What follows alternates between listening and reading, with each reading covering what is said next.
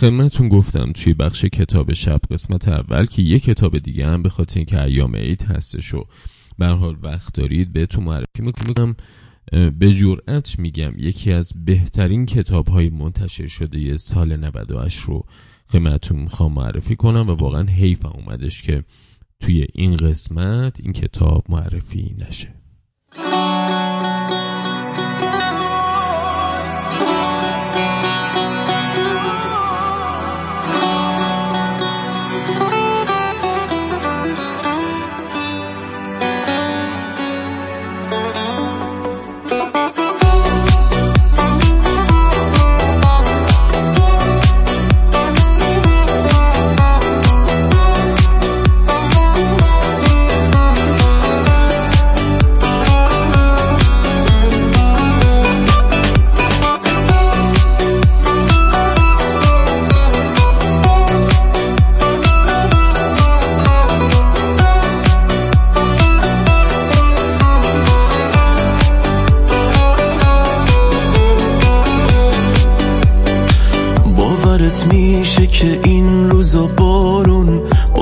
زجر منه.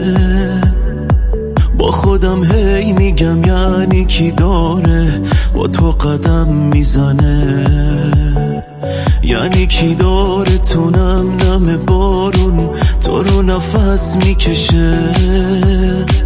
تو رو می‌فهمه و واسه بودن با تو از همه دست می‌کشه.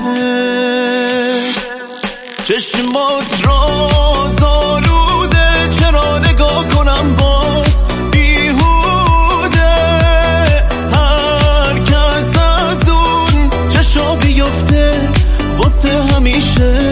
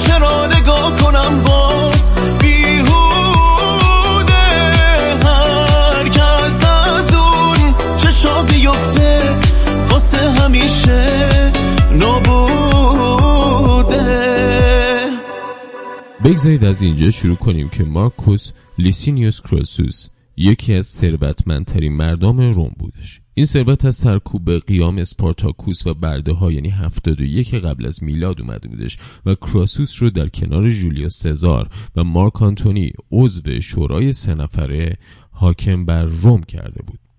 منتها کراسوس به یکی از ستا بودن راضی نبودش به خصوص که مارک آنتونی و جولیوس سزار همینطور داشتن تو مصر و اروپا فتوحات می‌کردن کراسوس در فکر حمله به ایران بود و می‌خواست اسکندر جدیدی بشه. وقتی حاکم سوریه شد موقعیتش جور شد. تو بهار سال 53 قبل میلاد کراسوس با هفت لژیون رومی تدارکات کامل و اطمینان از پیروزی به سمت تیسفون را افتادن تو این زمان ارود دوم پادشاه ایران بود. شاه اشکانی خیلی سریع تصمیم های جنگی گرفت. خودش و نیمی از به ارمنستان رفتن. جایی که ممکن بود مقصد اصلی حمله باشه. سورنا حاکم سیستان و نفر دوم کشور هم با باقی سپاه به سمت سوریه رفت. دو سپاه در دشتی به نام کارهه که امروز شهر هران سوریه تو اونجا قرار داره به هم رسیدن. نسبت نیروها سه به یک بود. چلو دو هزار رومی در برابر 15 هزار ایرانی. الان ممکن است شنیدن این اعداد و کنارش صفت بزرگترین جنگ دنیای باستان تعجب کنید اما اگه عددا رو با جمعیت اون روز دنیا مقایسه کنیم ماجرا منطقی تر میشه. سورنا سردار اشکانی با نبوغ خودش تونست ظرف دو روز کل سپاه روم رو در هم بشکنه و سر کراسوس رو برای پادشاه ایران بفرسته. یکی از درخشان ترین نبردهای نظامی ایران تو طول تاریخه. داستان جنگ کاره و جزئیاتی در مورد تاکتیک های نظامی سورنا کل چیزیه که درباره سورنا از طریق مورخ های رومی مثل پلوتارک به ما رسیده. اونها میگن سورنا خیلی زود به دست اورود که از قدرت اون میترسید. کشته شد و بعد سورنا تو تاریخ گم میشه. همونطور که از اشکانیان هم اطلاعات بسیار کمی به دست ما رسیده. اشکانی ها یا اونطور که مورخان رومی میگن پارتی ها 500 سال حکومت کردن اما اسناد و مدارک خیلی کمی از اونا به جا مونده دولت بعدی یعنی ساسانی ها تا تونستن آثار اشکانی ها رو از بین بردن اما نام شاهان و شاهزاده های اشکانی مثل گیو و گودرز به داستان های حماسی ما مثل شاهنامه راه پیدا کردند. تا مدت ها تصور عمومی این بودش که این حضور اسامی اشکانی در قصه فقط ارجاع به یک خاطره است.